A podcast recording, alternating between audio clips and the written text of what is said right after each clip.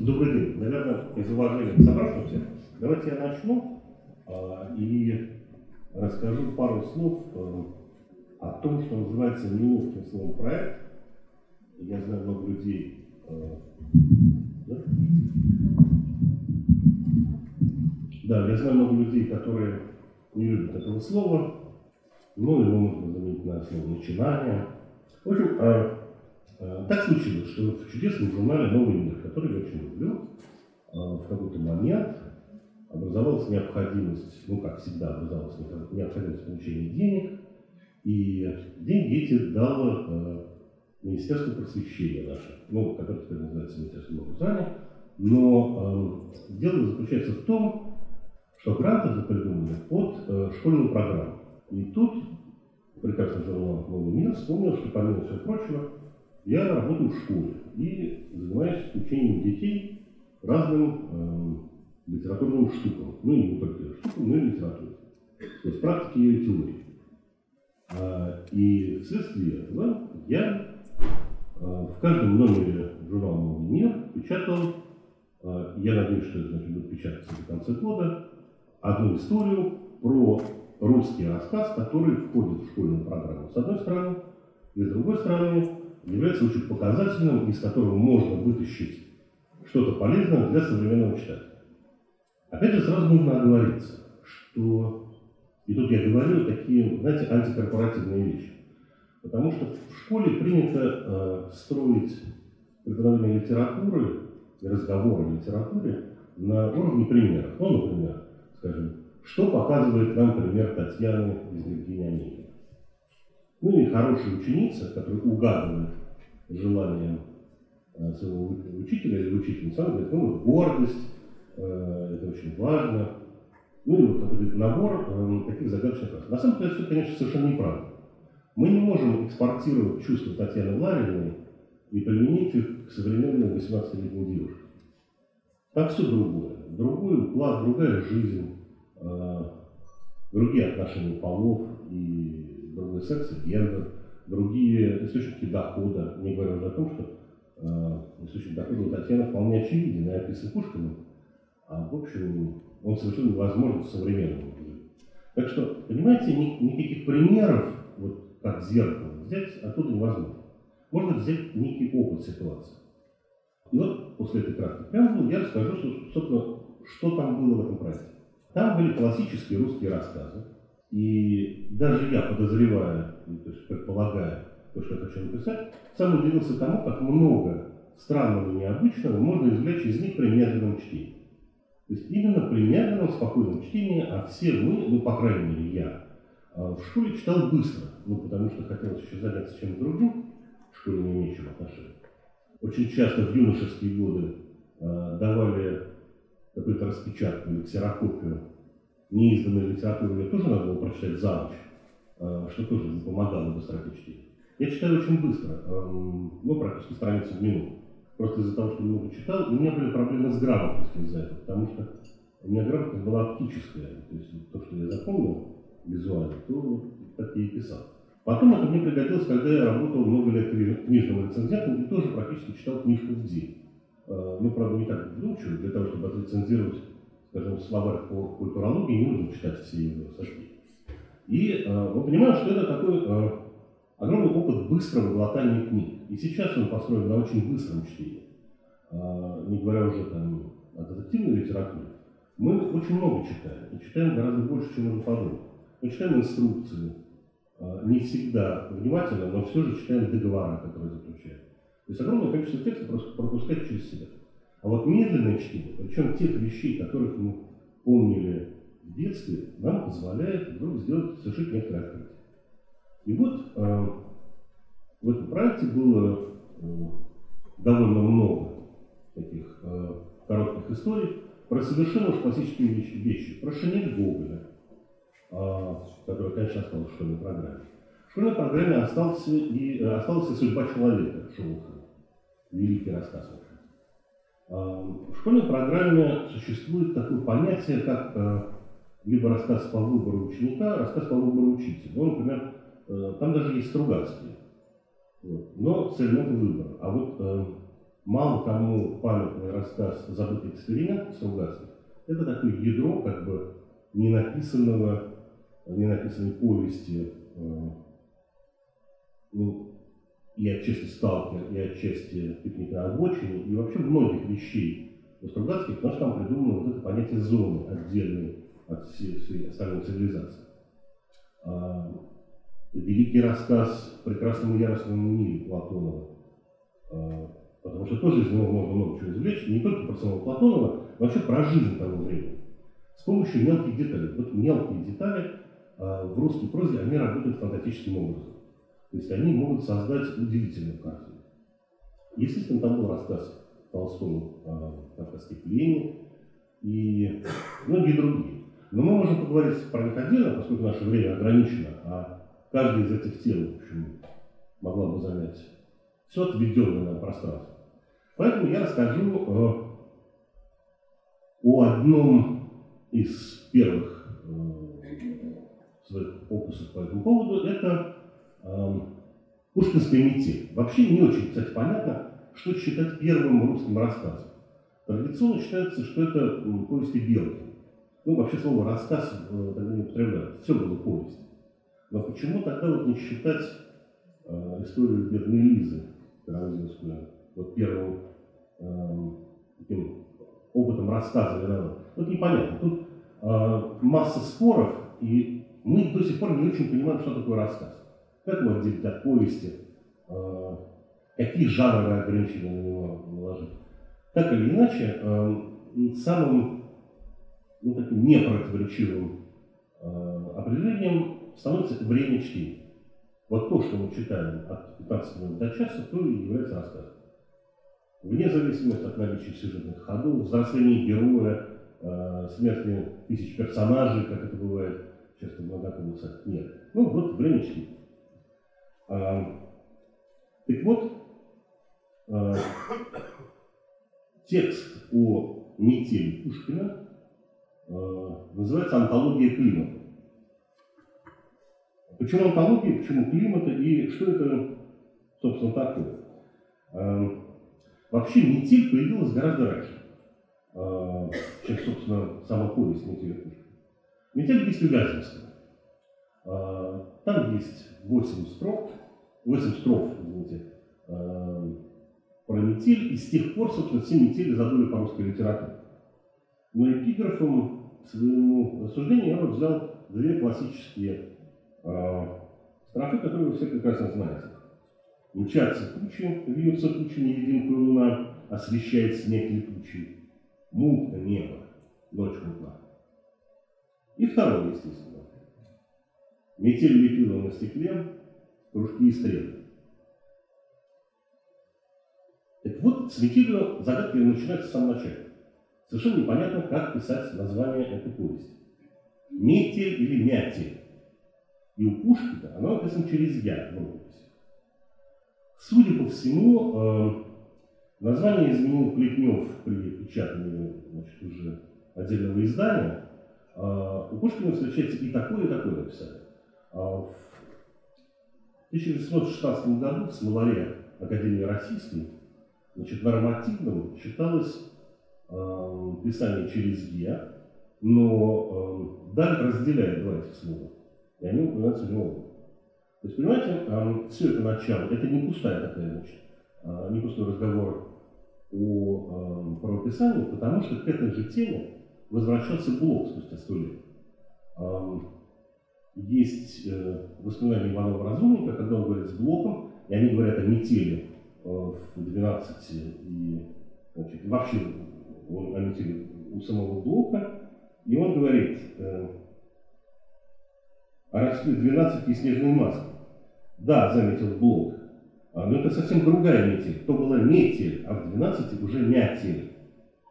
То есть, вот первая загадка, загадка названия. Второе, тот самый образ метели, который существует в русской литературе. Почему это все называется антологией, антологией климата?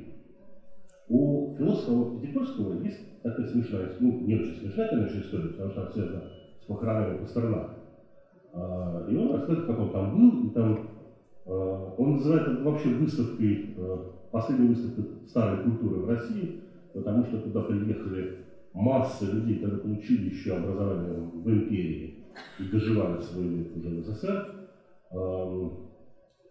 Там, ну, естественно, были другие, э, там более молодые люди, но составившие славу русской культуры, такие как Синявский, там, э, и тут Шопена там в десятый раз играл вживую Рихтер. Э, там, происходила такая большая сходка, условно говоря, культурного слоя. И Пятигорский приехал туда со своим приятелем, который был врач-гинеколог. Он совершенно был как бы, не из этого мира. И когда похоронной процессии преградил, ну, случайно, не случайно, непонятно, путь грузовик, э, одна дама стала возмущаться, что такое вот может стоять. И этот гинеколог э, посмотрел сказал, мадам, вы не заметили, он всегда здесь стоял, это онтологическая деталь нашей истории. Вот. После чего э, профессор Асмус, который там присутствовал, посмотрел с ужасом на этого неизвестного человека, потому что такие слова были паролем в 50 58-60 году уже, э, ну, их не все знают. Но это определение точно. Вот метель – это антологическая деталь русской культуры. Метель была всегда. И метель есть везде, в каждом, ну, скажем так, знаковом произведении русской литературы. Итак, Вяземский, как предшественник, и Пушкин, который приезжает эм, входить в право в имение Кистенева, деревни Кистенева, значит, попадает в зону э, санитарного карантина, в Москве его ждет невеста, это важно. Он пытается вырваться. Судя по записям, он несколько раз пытается дать взятку, но карантинные э, солдаты оказались довольно честны. И, в общем, Пушкин не вышел. Он несколько раз пытается из Болдина выехать. И в Болдино создается целый корпус русской литературы, который удивительным образом известно, когда написан. То есть известны даты произведения. А, и в частности создаются знаменитые бесы. Вот с их вот этой вот жуткой метелью. Домового или это ведьму замуж выдает. И тут же создается метель. Казалось бы, счастливое такое сентиментальное произведение. Я думаю, что многие из вас а, те, кто видели э, и экранизацию, и экранизация вообще не оставляет э, таких мыслей о том, что конец метели счастливый. Между тем, совершенно не так. А, но сначала о структуре этого текста. Он ужасно интересен.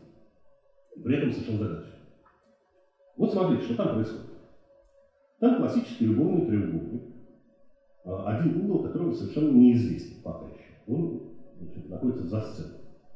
Существует Владимир, а, существует молодая провинциальная барышня, очень богатая, для которой э, брак с этим Владимиром был бы мезальянсом. Значит, он предлагает ей тайно венчаться, э, при этом накануне ей, как Татьяне, снится страшный сон. То есть ей снится жених, окровавленный, лежащий в траве, где-то непонятно где, умирающий. Это точно так же происходит, как, вот, э, как в этом треугольнике в Евгении То есть это такое зеркало немножко Евгения Онегина, и не только в этом эпизоде. Действительно, заблудившись, э, герой не попадает на свадьбу и погибает, как ему положено в вещи сне, на траве Бородинского поля. Появляется, как пишет Пушкин, э, с интересной бледностью полковник Бурын. Ну и, как вы все прекрасно помните, э, значит, происходит объяснение, где рассказывается история, как полковник заблудился, вошел в церковь, э, из гусарского озорства э, стал перед аналоем, повенчался, невеста вскрикнула не он, и он не вышел из церкви, никем не завязан.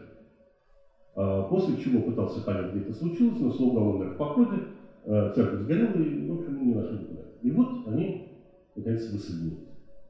Счастливый это конец. Совершенно непонятно. Как раз нет. Вот, э, причем я со школьниками это часто обсуждал, и школьники, они вообще очень э, честные открытые люди. И они говорят, ну, что ж, повечать бы еще раз.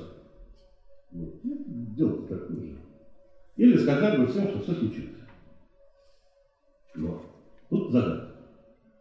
Потому что Пушкин помещает своих героев в пространство условности. С Бурминым непонятно. Ну, как мы все понимаем теперь, э, в общем, многие из нас уже участвовали в венчаниях и, там, или хотят присутствовать, там произносят формульные фразы. И Пушкин нигде не говорит, что э, Бармин тезка этого несчастного Владимира. А вдруг он Сергей или Александр. Это венчались раб Божий Владимир и раб Божий Мария. Там все-таки как-то э, непонятно. Непонятно также, что происходило с кольцами. Да? Ну, логично, что они обменялись кольцами. Что сделал? Выкинул э, кольцо в снег, возил все время с собой, они не упоминаются вовсе. Не говоря уже о том, самом главном препятствии, непонятно, что делать дальше.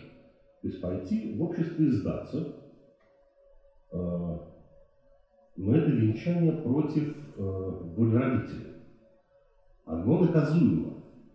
И в Российской империи оно особенно наказуемо. То есть, э, ну, как минимум, значит, накладывается длительная церковная семья, и, в общем, люди отмаливают это и ездят в монастырь. А Бурмин, естественно, вылетит из полка при этом. И карьера его заканчивается. А не говоря уже о том, непонятно, э, что произойдет со свидетелями за священником. Ну, священника запретят да? А свидетелям, в общем, тоже будет церковное покаяние как минимум. В общем, жизнь несколько криво пойдет после этого события.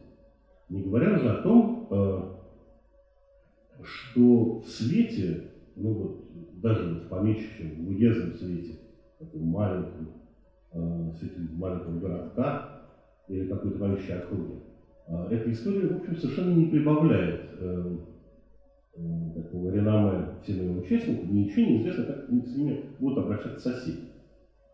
То есть, на самом деле, история довольно страшноватая.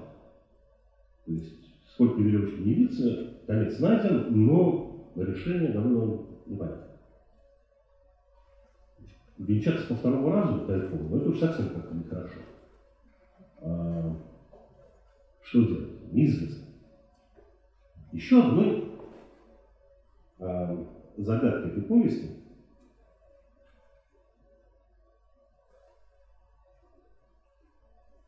становится неузнавание в церкви. И вот еще связано. Вот во время венчания вообще церковь всегда ярко освещается. А, даже если это общее венчание тайна. Стоять э, рядом с невестой так, чтобы невеста тебя не узнала, ну, наверное, можно, если она находится в полуобморочном состоянии. Можно это списать.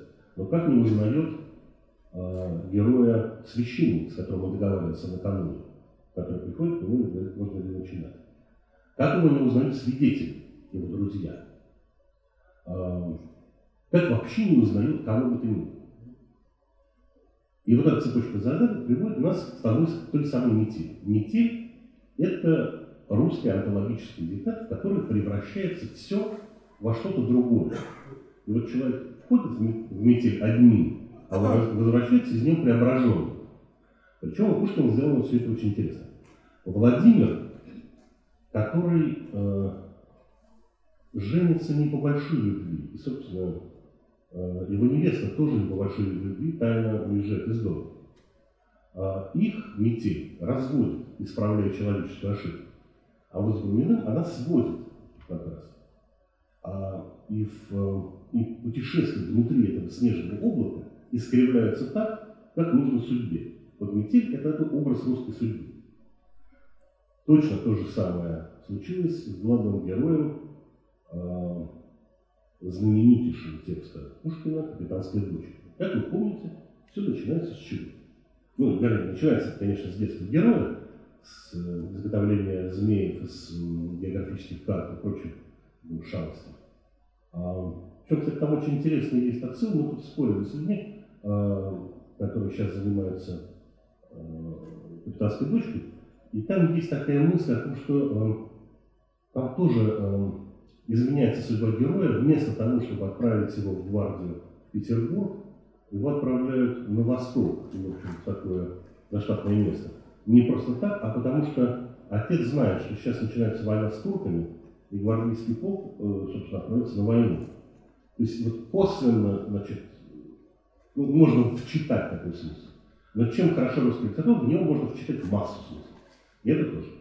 И вот смотрите, в «Капитанской дочке» герой въезжает в метель, и там появляется незнакомец, который значит, будет награжден этим тулупчиком.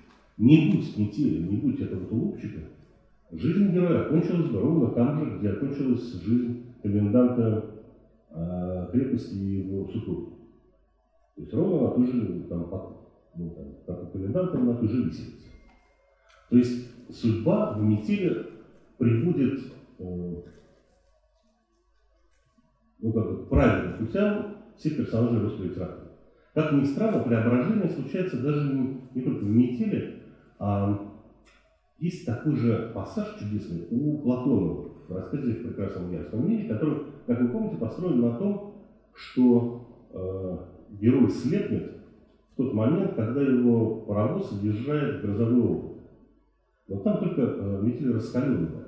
И Платонов пишет вот про эту метель, про летящие частицы песка от этой бури, от сполохи э, грома, э, вот в таком ужасе. И вот оттуда уже, из этого пыльного облака, герой тоже возвращается преображенным и измененным, измененной судьбой.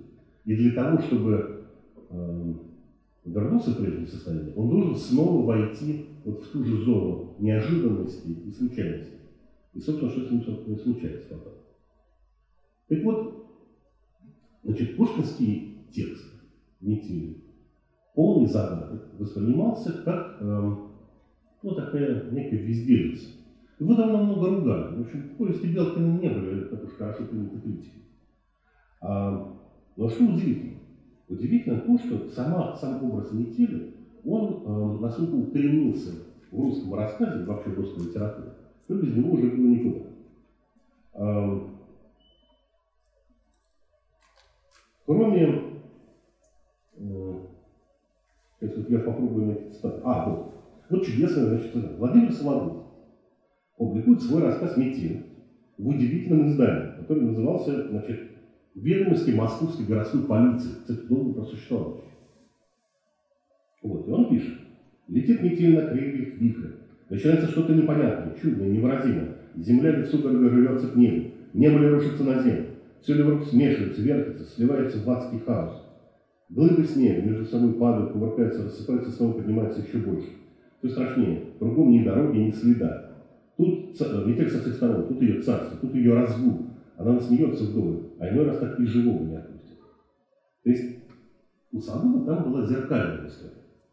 А некий офицер встречает на постоялом дворе женщин, которые мгновенно испытывают глубокое чувство, без всякого обмана, но женщина уезжает, и продолжения не будет. То есть это как бы такой тоже вариант уйти. Но, поскольку мы находимся в Ясной Поляне, нельзя не сказать, что 24 января 1854 года Лев Николаевич Толстой возвращается в Ясную Поляну с Кавказа и едет в север на север и в ста верстах от Черкеска попадает в метель и проводит в ней ночь. Через два года он пишет рассказ по этому поводу. А, вот как раз, как ни странно, рассказ Толстого, он был принят на ура читателям. Потому что, э, ну, Аксаков хвалил рассказ, видимо, потому что он сам побывал в Интеле. Э, я уже много прожил в Оренбурге, и, в общем, это было не рядовым явлением для тамошних путников. Метель степи – страшное дело. И испытавший ужас зимней метели, э, такой вот глубокой зимней, не весенней, не не осенний, а именно вот с настоящим большим морозом, Аксаков спрятался в сток и в стогу ночевал, и только, видимо, это его спасло. Причем в толстовском рассказе, надо сказать, есть тоже вещи и сны такие. Они снятся герою, пока еще герою, пока самому рассказчику. А вот в 1894 году Толстой написал ну, великий рассказ «Хозяин работы». И вы тоже, конечно, все его знаете. Хотя, значит, у Толстого, правда, есть сказка в азбуке, значит, по тем же названиям. Это другое. Но надо вспомнить хозяина работника, потому что это тоже, понимаете, такой антологический рассказ. В нем объяснено довольно много того, что произойдет в России уже после, в другие, так сказать, времена метели. Смотрите, э, герой-купец, причем сейчас это мало прибавляет на слуху у обыденного читателя характеристики персонажа, но купец второй гильдии, то есть не из самых богатых. Он при этом церковный староста, он человек-то, в общем, неплохой. Но он направляется по своим коммерческим делам, а, и его человек, наоборот, такого снизу, только что бросивший пить работу. То есть с таким тяжелым алкоголизмом в анализе. И путники быстро теряют дорогу. А, и тогда испугавшийся купец пытается ускакать на единственной лошади от своего работника. Но в результате улетает точно так же, как Владимир у Пушкина, и возвращается обратно. И тоже происходит сон. То есть у работника снится ему вещи сон, объясняющий и у купца. Это сон, купец замерзает на нем и фактически согревает этого работника. А, кстати, Толстой, эм, когда пишет назидательный рассказ, эм, он, в общем, описывает смерть довольно страшно и очень натуралистично, даже вот по масштабам 1894 года. А, конь у него стоит по брюху в снегу, со сбившимся со спины швеим веретьем, весь белый, прижав мертвую голову к закостенелому кадыку. Ноздри так, что остались на нем, э, ноздри обмерзли сосульками, глаза заиндивели и тоже обмерзли точно слезами. Он исхудал в одну ночь, так что остались на нем только кожа и кости. Василий Андреевич застыл, как мороженое туша. И как у него были расставлены ноги, раскорячившись, так его и отвалились Никиты. Гестребины выпуклые глаза его обмерзли, и раскрытый рот его под, под остриженными усами был набит снегом.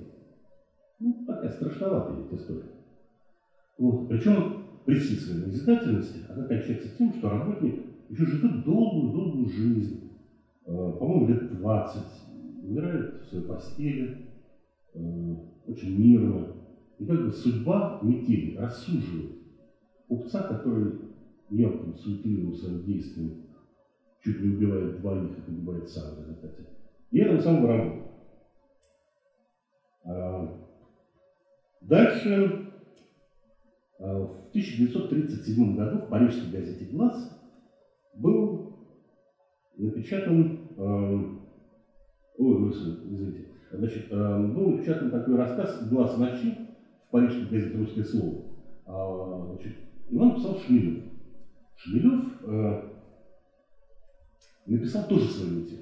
Но тоже, опять же, зеркально. То есть это много зеркал, отражающих Пушкина. Вот и пишет. За какие-нибудь 20 минут попали в ад, конечно, в живую тьму, как в театре. Повернул кто-то речку, ручку, трык, кончилось освещение, тьма и тьма. Ночь, грозящая музыка бурана ну будто сон. Наконец, не так давно, 9 лет назад, выходит целая повесть, довольно большая, это как толстая книжечка Владимира Сорокина «Метель». Это уже такая фантасмагорическая русская метель, потому что там по заснеженным пространству едет доктор, э, все это положено с чемоданчиком, но только в этом заснеженном пространстве то лежат замерзшие гигантские великаны, то какие-то китайцы на маленьких лошадках э, там, там, с паровозами, поездами двигаются взад-вперед с неизвестной э, целью.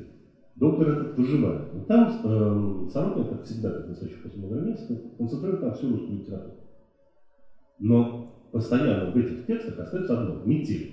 Вот эта загадка метели, загадка превращения судьбы человека, который вступает внутрь этого облака, и выходит или не выходит оттуда, это остается великим открытием Пушкина, которое ну, помогло или испортило жизнь огромному количеству писателей. Ну, надо признаться, даже мне. Даже мне. А, вот пример рассказа об одном из рассказов. А, в принципе, его можно закончить той самой классической историей. Э, метель – символ э, перелома судьбы там, до степь кругом, путь далек лежит, и чуешь смертный час. И решается то, кому говорить жене «скажи слово прощай» и как передать кольцо обручальное. Гусарскому полковнику и богатой помещице повезло. Метель переменила судьбу, но в итоге свела их вместе. Они стоят у берега пруда, под ивой, вокруг летний день. Тепло и снег, кажется, выдуман. Не верится, что кто-то погибает в метели. Ведь у нас, если не лето, то жар печи, лампа под абажуром, и все еще горит свеча на столе. Как летом ровно шары летит на пламя, слетались хлопья со двора, как онные раны. Вот история про метель. А, теперь а, я предлагаю сделать вот что. Значит, а, мне заготовлен второй рассказ, рассказ о втором рассказе. А, но, может быть, у вас возникнут вопросы по первому. И тогда наша встреча пойдет в режиме диалога.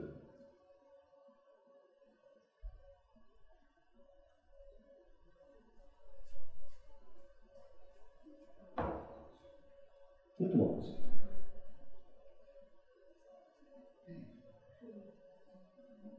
Ну, рассылка, в общем, Я постараюсь объяснить, опять же, э, условные загадки э, этих больших текстов. Вот смотрите, есть известный рассказ Куприна, который э, называется «Гранатовый браслет». Он нас экранизирован, по-моему, в 1968 году. И там э, актер играет самого Куприна, который сидит на берегу Черного моря, в Сибири, и говорит о том, что в наше время, время пошлости, время Арцебашева, так важно говорить о настоящей любви. Ну и начинается действие этого рассказа. А, и много лет, и в школе в том числе, его, видимо, его включили в программу именно как такую антитезу а, пошлости буржуазного времени. А, так вот, это совсем не такой рассказ.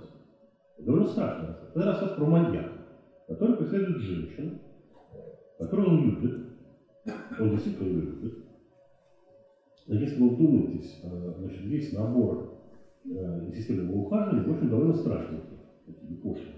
И гранатовая проследует довольно страшный, из дутого золота, очень некрасивый.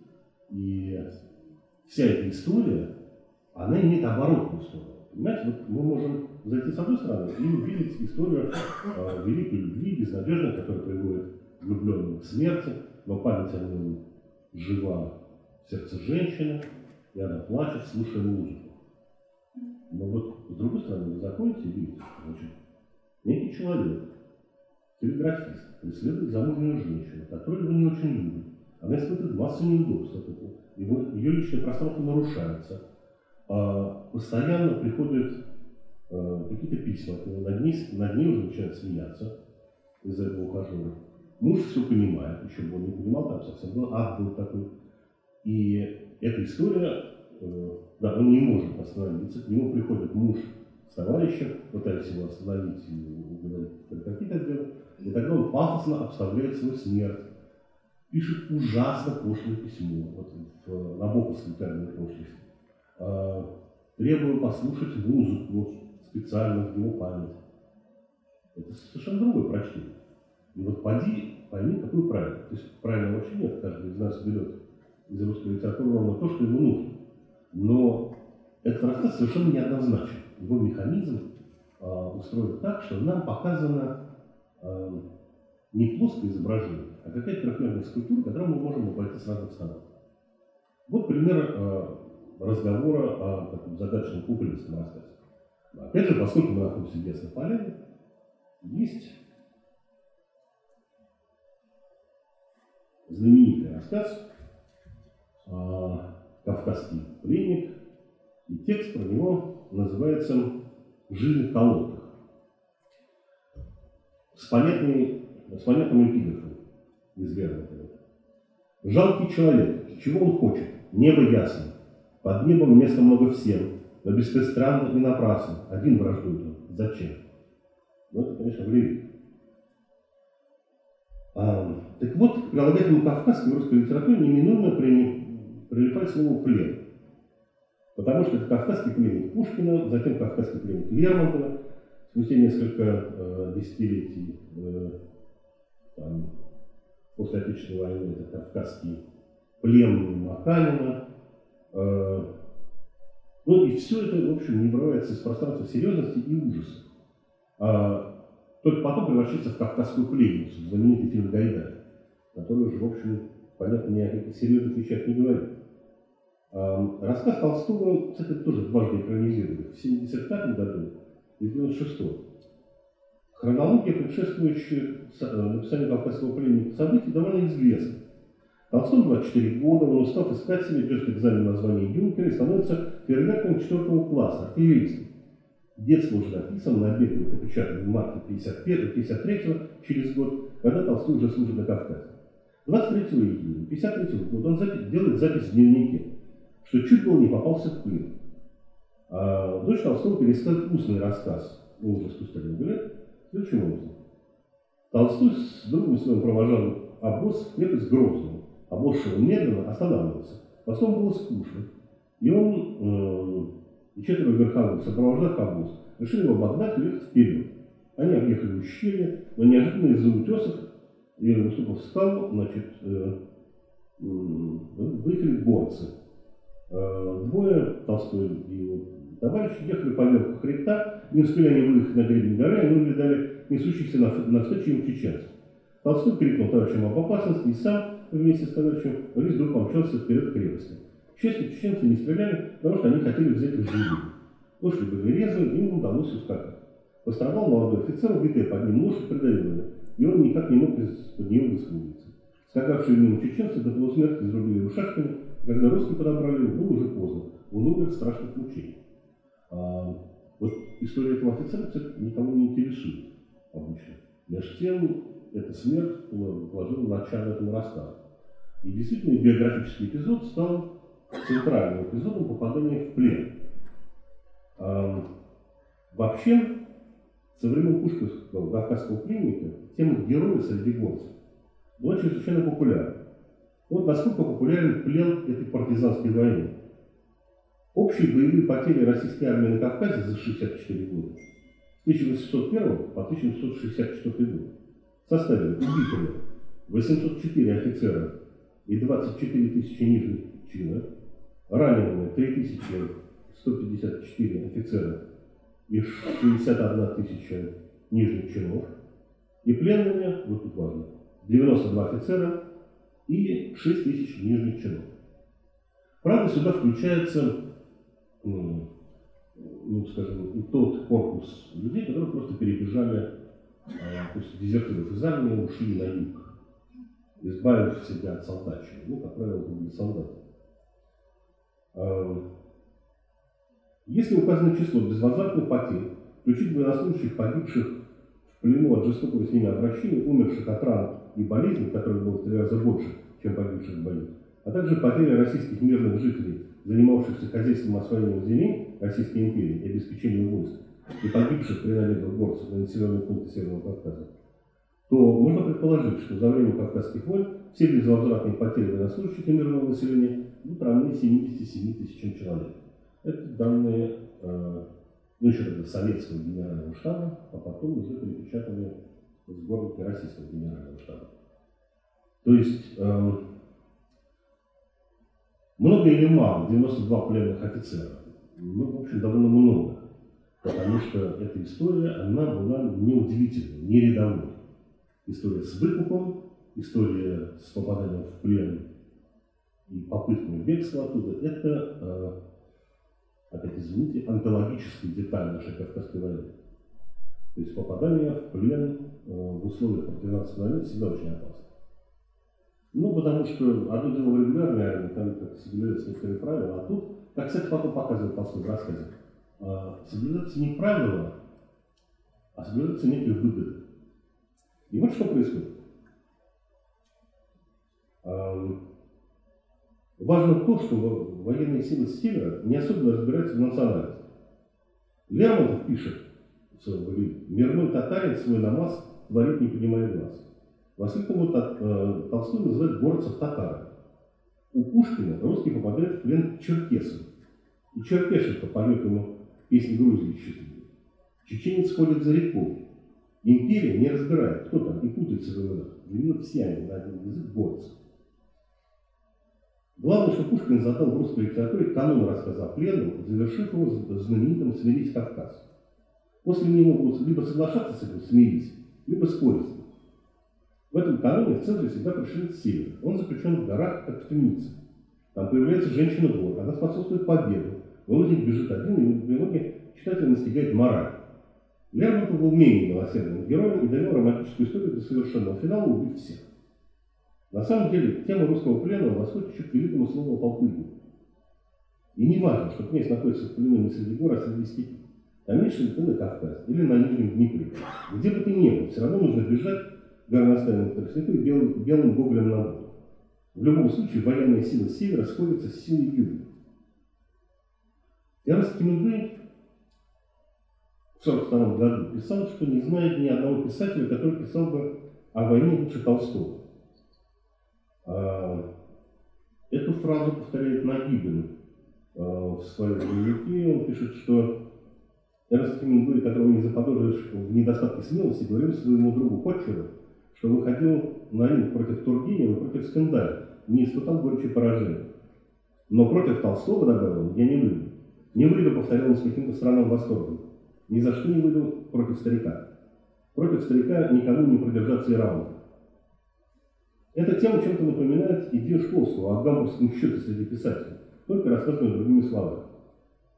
Уже после войны Хемингуэй, отвечая на, на вопрос корреспондента об отношении писателя к своим предшественникам, между прочим, сказал примерно следующее. Для начала я преспокойно побил господина Тургенева. Потом усиленно тренировался и побил месье Мапасан. Я провел две ничьих скандали. И мне кажется, что во второй встрече имел преимущество. Но никто не затащит меня на ринг против Толстого, разве что я сойду с ума или уж очень вырос. Что нашел Хемингуэй в военной прозе Толстого? Простоту и скрытые эмоции. Все то, о чем говорил американский писатель, упоминая Азию.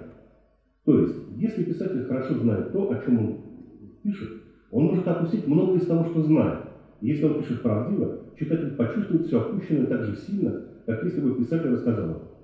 Величавость воды, эм, где каждую видимую, на каждую видимую часть э, 7 или 8 приходится э, подъем поверхности, это то, что вы знаете, и то, что вы можете опустить. И это только укрепит ваш альбом. И спустя 30 лет, праздник, который всегда с собой, он повторяет. И я опустил настоящий конец, заключавшийся в том, что старик повесился. Я опустил его согласно своей новой теории. Можно опускать все, что угодно, если ты знаешь, что опускаешь. Тогда это лишь укрепляется уже, и читатель чувствует, что за написанным есть что-то еще не раскрыто. Так вот, это ровно тот самый принцип, по которому задолго до теории Хемингуэя писал Толстой. То есть за 100 лет, ну даже ну, там, поменьше, чем 100, но тем не менее он предвосхитил очень простой, очень экономный рассказ о страшном. Потому что о страшном нельзя рассказывать подробно, пугая читателя, а нужно дать ему испугаться самому, подсунув под нос э, вот ту самую правду жизни или мелкие детали существования. Э, Бурцев Толстого что-то вроде сил времени или природы. Вот если попался в буран, замерз, так сам виноват. А движение воздуха и снега не виноват. Пришел на Кавказ, так у тебя э, плен лежит в прикупе, как белизна на вершине. При этом вот, интересно то, что герой едет жениться. Это настоящий сказочный зачин. И казалось бы, в конце должна быть свадьба. Плен должен быть отсрочкой. Но все не так. И для начала Жилин попадает в плен из-за своей ошибки. Вместо того, чтобы медленно ехать с конвоем, он выезжает вперед. Товарищ подводит его и сам попадается в плен.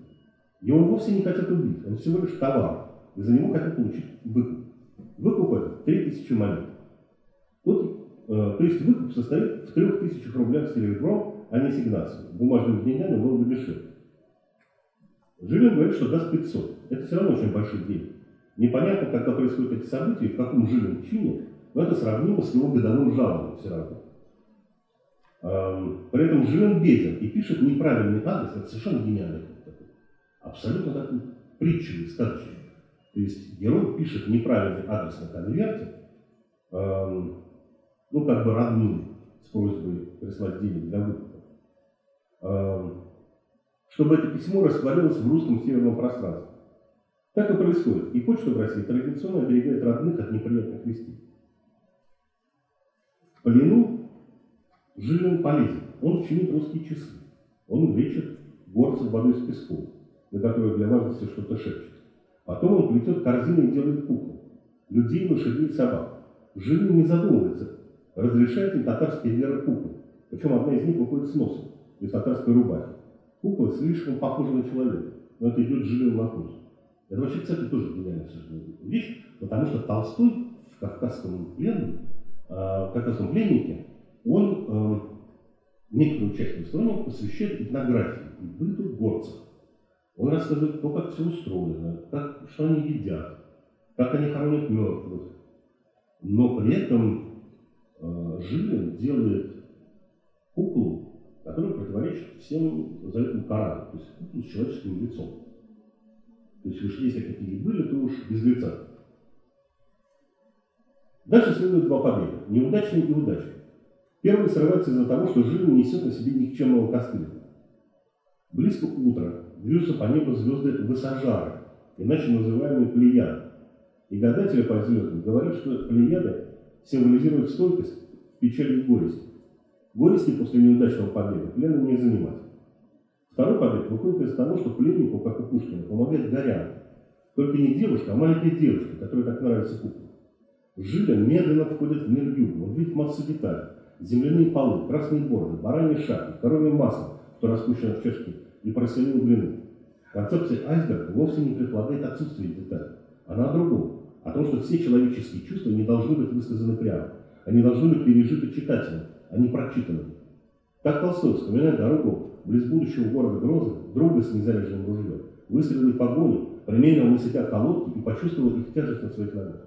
Жилин живет в плену в колодке, не после победы, а с самого начала. Колодки описаны Толстым подробно.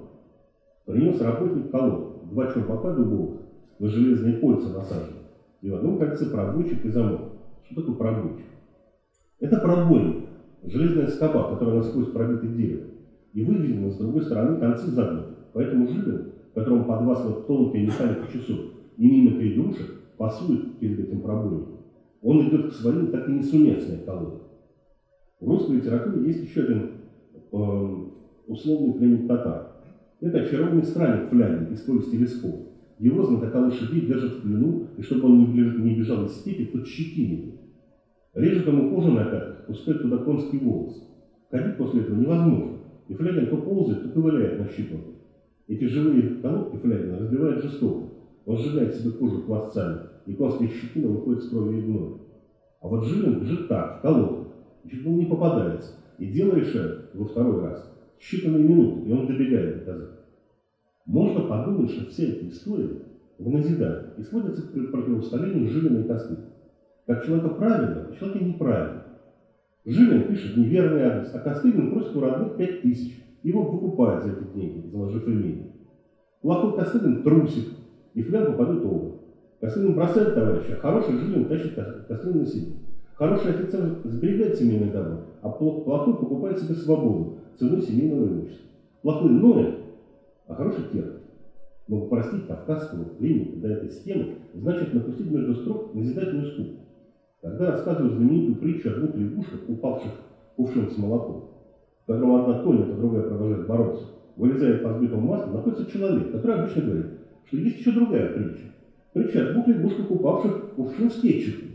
И одна из них решила не бороться, а утонула сразу, а другая начала барахтаться и постепенно сбила кетчуп обратно в помидоры и выбралась по ним наружу.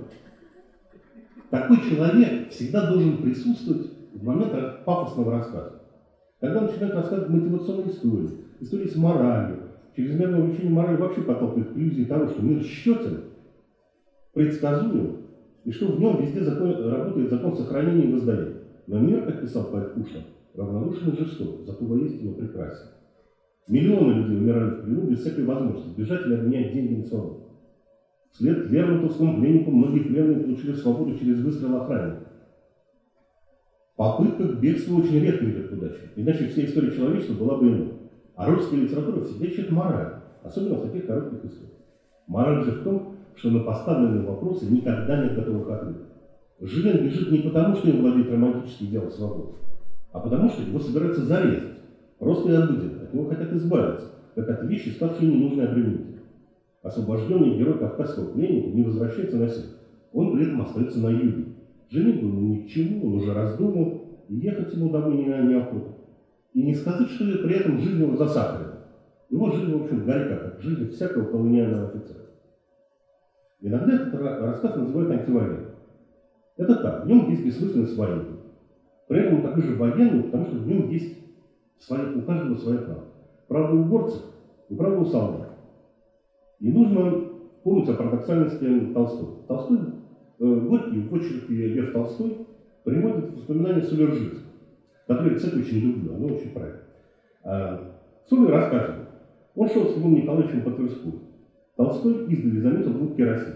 Сияя на солнце медленно доспехов, звеня шпоры, они шли нога в ногу, только точно срослись оба, и лица их сияли самодовольством сил и молодости. Толстой начал прицепить. Какая величественная глупость. Совершенно животные, которые дрессировали палки. Но когда керосины поравнялись с ним, он остановился и, провожая их взглядом, с восхищением сказал, да что красиво, римляне древние, а, Леша, силище, красота ты, боже мой, как это хорошо, когда человек красив.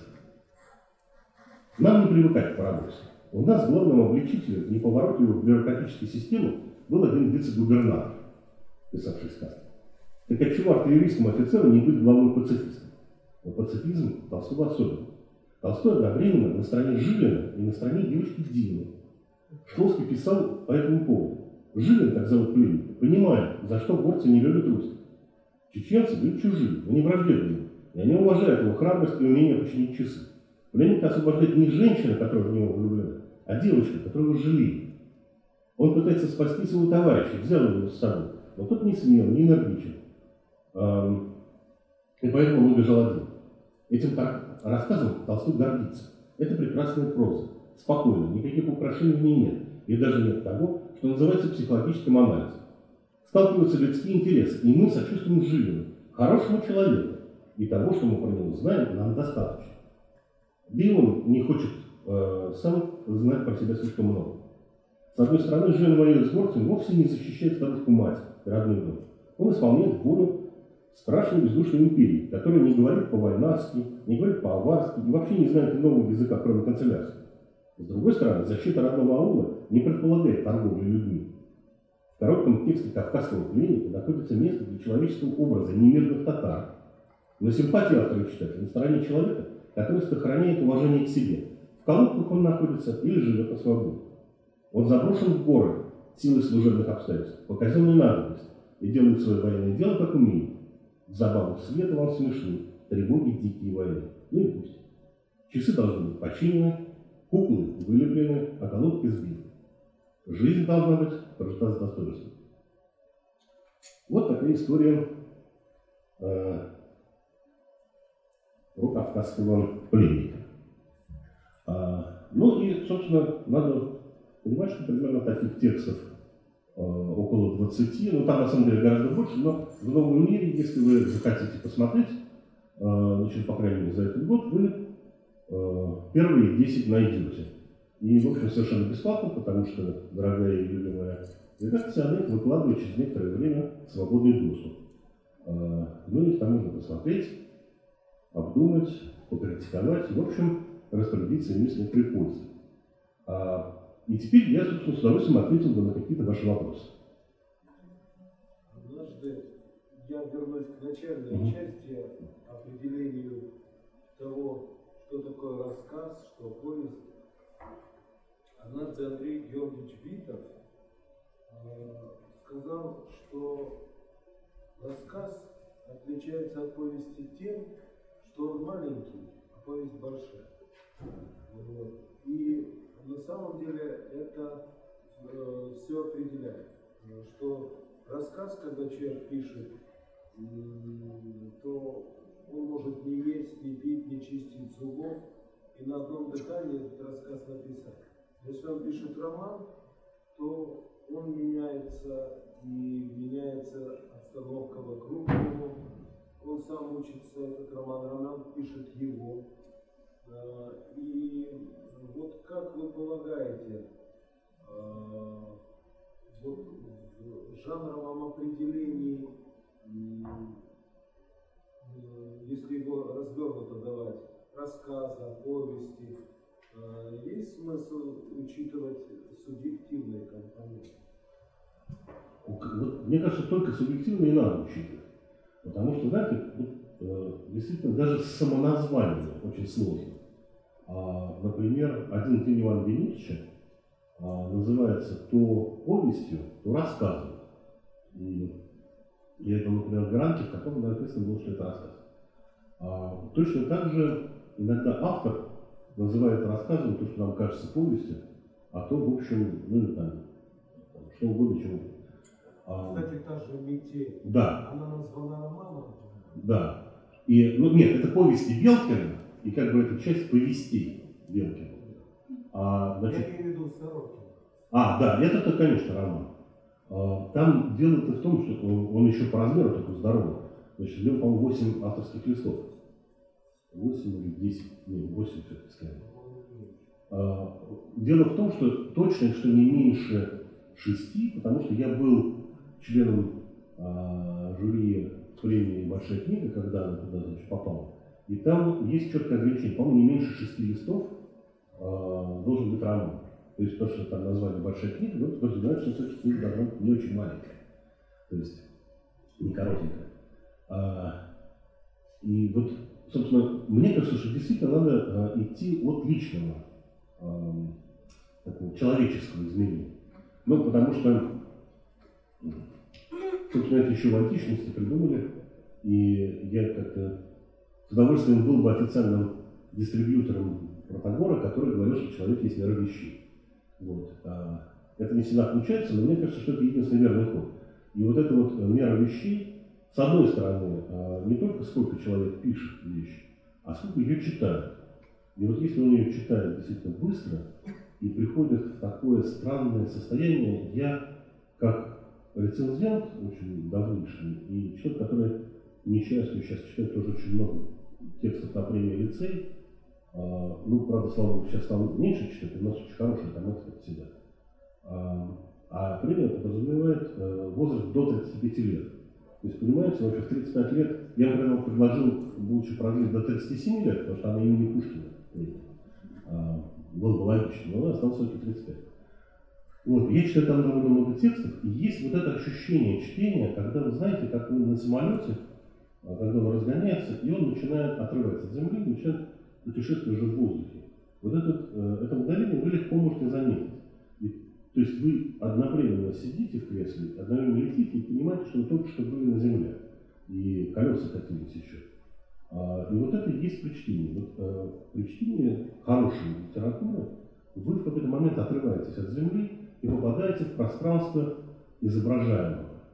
И этот полет может быть очень долгим, как полет через океан, когда у вас есть промежуточные посадки, и вы в каком-нибудь, прости господи, Франкфурте по 13 часов мучаетесь, вы можете заснуть, и э, это такой перепадом, снова возвращается к этому полету. А есть полеты быстрые, то есть такие, э, ну, которые там, происходят там час больше, они стремительные. А но чувство отрыва там тоже должно быть. Вот это. И вот это личное ощущение быстроты сюжета, вот мне, знаете, очень нравится еще понятие новеллы. Там, вот, ну, я его забыл упомянуть, но когда ты произносишь уже слово новелла, обычно школьники, они приходят, приходят уже в э, состояние полного возмущения всей этой классификации. Не читая Борхеса, они понимают, что тут какой-то подвох э, с этими жанрами, с этими делениями. А, и э, до того, чтобы они оплевывали меня желтой бумажкой из трубочек, пока дело не доходило, но возмущение это их понятно. Потому что хочется простой схемы, а она вот непростая. И такая сложная. И да, я бы танцевал э, от той самой печки, которая называется время. Время написания и время чтения. А вот что касается новеллы, тут, знаете, э, у меня есть тоже такое любимое э, такое детище, непонятно, с непонятной судьбой. Я написал такую книжку, довольно большую, часть из нее изданной. Опять же, находится в свободном доступе в журнал «Дружба народов» и «Новый мир». Э, ну, даст Бог, там что-то случится с издательской э, деятельностью. А она получится. Значит, это э, такая книжка под условным названием «Птица Карлсон». Там история Карлсона, э, его друга малыша рассказан только в контексте современной литературы. И не только литературы, а вообще культуры. То есть я попытался, это безумно интересное дело, вообще всегда, всегда интересно дело себя конечно. Но, э, по крайней мере, совершенно... Да.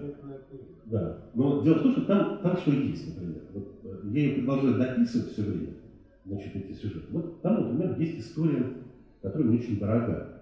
Она называется «Твое подлинное имя». А, там текстом набит какими-то цитатами, отсылками. И «Твое подлинное имя», кстати, это был первый фильм из серии э, такого советского детективного сериала «Золотаки».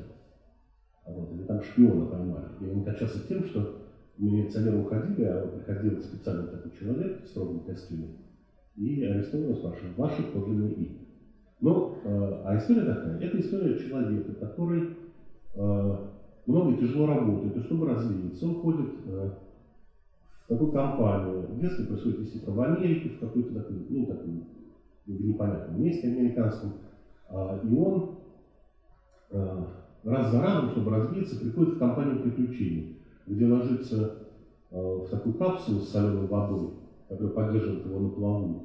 И он, лежа в этой соли, значит, ему показывают интерактивное кино, такие сны.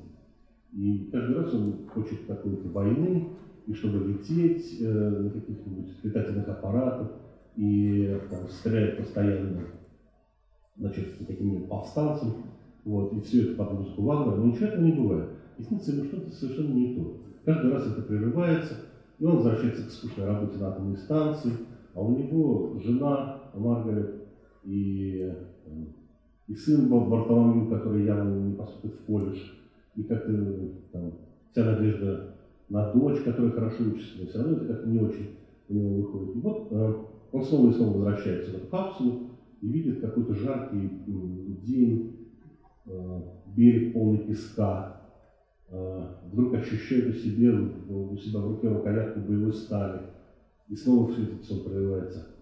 И, наконец, на какой-то там 25 раз ему какой-то служитель говорит, у вас прерывание по нашей вине, мы сейчас э, включим или вам вернуть деньги. Он говорит, нет, включайте.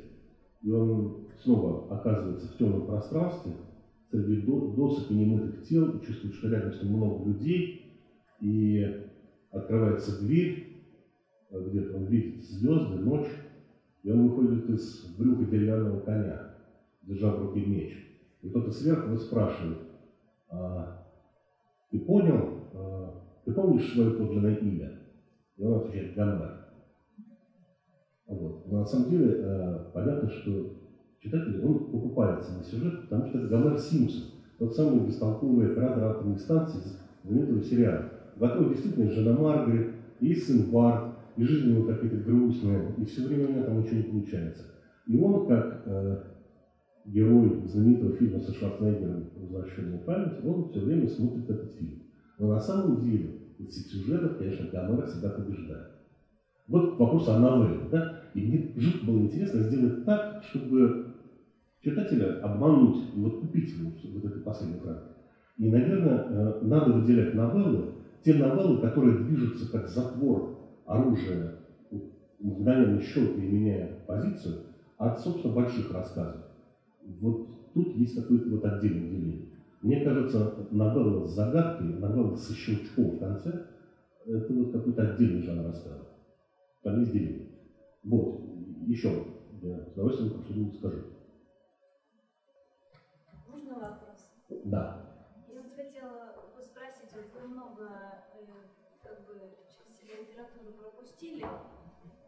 Эм, о, многом, о многом, о многом можете эм, как бы, ну, проанализировать весь объем информации. Вот скажите, вот есть ли такие же вот э, как бы понятия, вот, э, как вот, допустим, метель – это судьба, которая меняет э, героев, есть ли еще какие-нибудь такие рассказы, которые, а, допустим, повторяются у многих авторов и несут в себе какой-то вот общий смысл? Ну, там, например, многие авторы, допустим, как гроза это как наказание там интерпретируют или что-то там такое вот. То есть вот э, Вы знаете, еще я- так- такого типа понятия есть? Знаете, я боюсь, что это как сольник. То есть какие-то в сольниках можно найти вещи, но они очень сильно отличаются у разных людей. То есть э, это вот одно, пожалуй, понятие, да, метель, вот э, проходящая в многих авторов, как изменение судьбы в Тут просто нельзя кашлять около микрофона. Всех заложит тоже.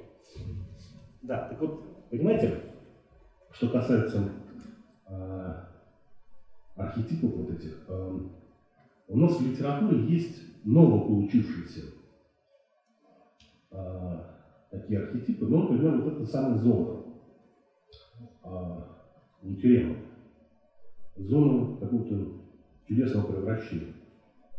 Ее, конечно, придумали не Стругацкие. Она в каком-то зачаточном виде была в крохотном рассказе Гоголя. Такое заколтованное место, на котором ничего не уродится. И, понимаете, то не это, и это не то. И, в общем, ну, Богом проклятая, конечно, территория. А, и вот Стругацкие еще до полета человека в космос а, написали такой рассказ «Забытый эксперимент», где в тайге осталась лаборатория, и вокруг нее творится неизвестно что. И туда отправляется трое ученых, э, ну, поскольку это 59-й год, по-моему, это написано. Там очень, знаете, очень интересно, можно из этого рассказа вывести э, представление фантастов о будущем. Потому что фантасты на самом деле никакое будущее не, не угадывают никогда. Было два случая э, м, угадывания таких архетипов будущего, ну, каких-то вещей.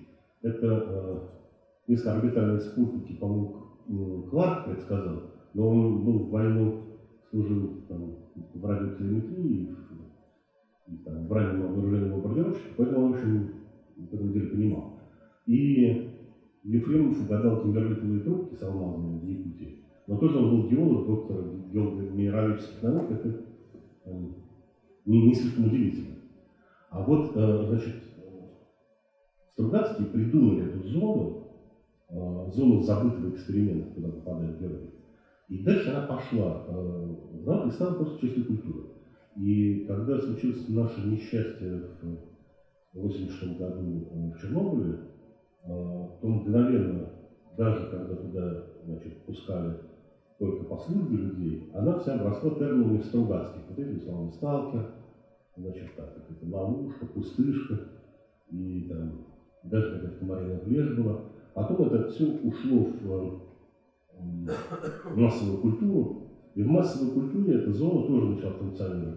Возникла игра, потом огромное количество романов. Я, правда, тоже меня э, братья-писатели подбили на это дело. Я написал там у них в серии один э, роман, значит, такой очень хулиганский, тоже такой, значит, с массой цитат и отсылок, и даже там какую-то одну статью свою а, про теорию струн туда засунул в популярном виде. А, а следующий роман, кстати, или предыдущий передо мной писал чудесный совершенно а, такой человек, Миша Успенский, Царство Небесное, значит, один из лучших наших отечественных фантастов. И поэтому, а, значит, вы понимаете, эта зона, и понятие зоны, а, аномальной зоны, оно ну, распространилось дальше в литературе. А, вот сказать про грозу, что это обязательно наказание, я не могу. Ну, понимаете, опять же, вот а, у грозы много всяких вещей. Чем более общий термин, тем более он распространяется. А вот, например, история с шинелью, вот я тоже разбирал рассказ «Шинель». Безумно сложный рассказ, очень сложный. Там, там все непонятно. И если, э, наверное, уже, кстати, вышло, но не видел такой статьи, там можно почитать. То есть история шинели совершенно загадочная. Почему шинель? Почему именно шинель? Почему именно за свои деньги? Почему со сколько денег? Из чего шили? Что случилось? А, и вообще история Акаки Акачи очень страшная история. Потому что это история превращения человека в монстра. А дальше появляется вот эта знаменитая фраза, которую иногда там приписывали разным русским писателям, но, судя по всему, это придумал один француз насчет того, что вся русская литература вышла из гоголевской шинели. Вот. И действительно, шинель – это тоже такое общее место. Ну, потому что, говоря шинель, а, а, мы сразу представляем, что это такое. И вот у меня, кстати, еще были такие знакомые старослужащие, они говорят Шанель до сих пор. Это был такой вот их маркер специальный. Э, Точно так же, как ватник. Да, это ватник не просто одежда, это вот архетип такой. И в рассказах это м, там, везде отражено. То есть про шинель я уже знаю много рассказов.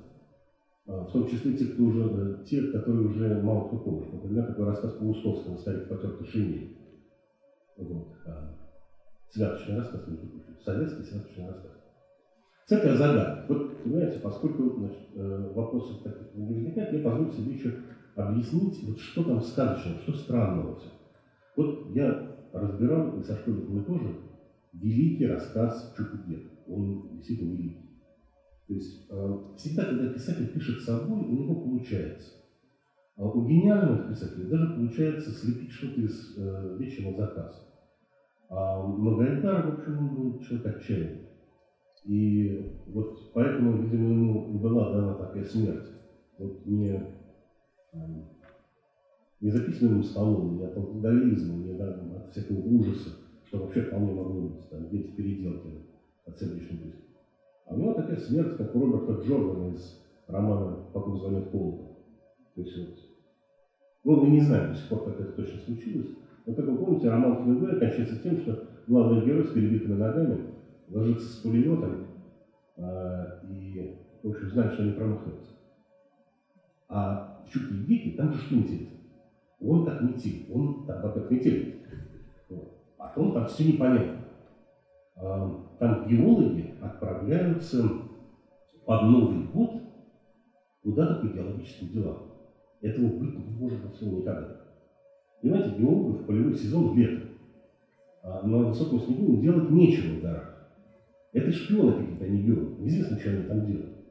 То есть они не могут отсутствовать на своей таежной этой самой базе а, зимой. Они не могут производить там изыскания. Что там изыскивают, там по 2, ме- 2 метра, а то и больше снега. Там, э, там есть стихи. Э, Гайдар, кстати, писал стихи неплохие. О том, там рассказана вся стилистика э, того предвоенного времени. То есть там некоторые каноны. И это при этом святочный рассказ. Потому что за неимением э, Рождества в нашем календаре его завещал Новый год. И вот там это все очень хорошо качается, причем там, э, там канон празднования Нового года описан. И Гайдар действительно большой писатель. Знаете, мы однажды с моим кумом сидели в одной э, компании, обсуждая русский детектив. И там была знаменитая детективная писательница, э, которая говорила, что ее спрашивали, как она там, дошла до жизни, такой, до популярности. И она э, сказала, ну, вы понимаете, у нас сложно писать детективы, потому что настоящий роман нуар у нас невозможно написать. То есть такой роман, в котором бы главный герой просыпался утром и не мог понять, кто он и на чьей он стороне, и где друзья, и где враги, и пытался это значит, э, выяснить, выяснить все повествование. И мы с заднего ряда, как не сдавались, выдохнули. Судьба барабанщика. Да, потому что это настоящий роман нуар, страшный.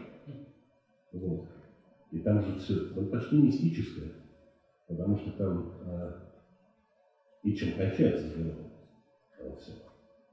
А, там очень много смыслов и таких вещей, которые Гайдар, может быть, не специально хотел сказать. Но вот у него писалось так, и он проговорился о своем времени. А, поэтому кода-то такая, значит, читайте медленно. Вот медленное чтение тех вещей, которые вы прочитали быстро, по каким-то причинам, готовясь к экзаменам или просто в поезде, подъезжая к станции. Вот попробуйте прочитать медленно. И это стоит того. Спасибо. Amen.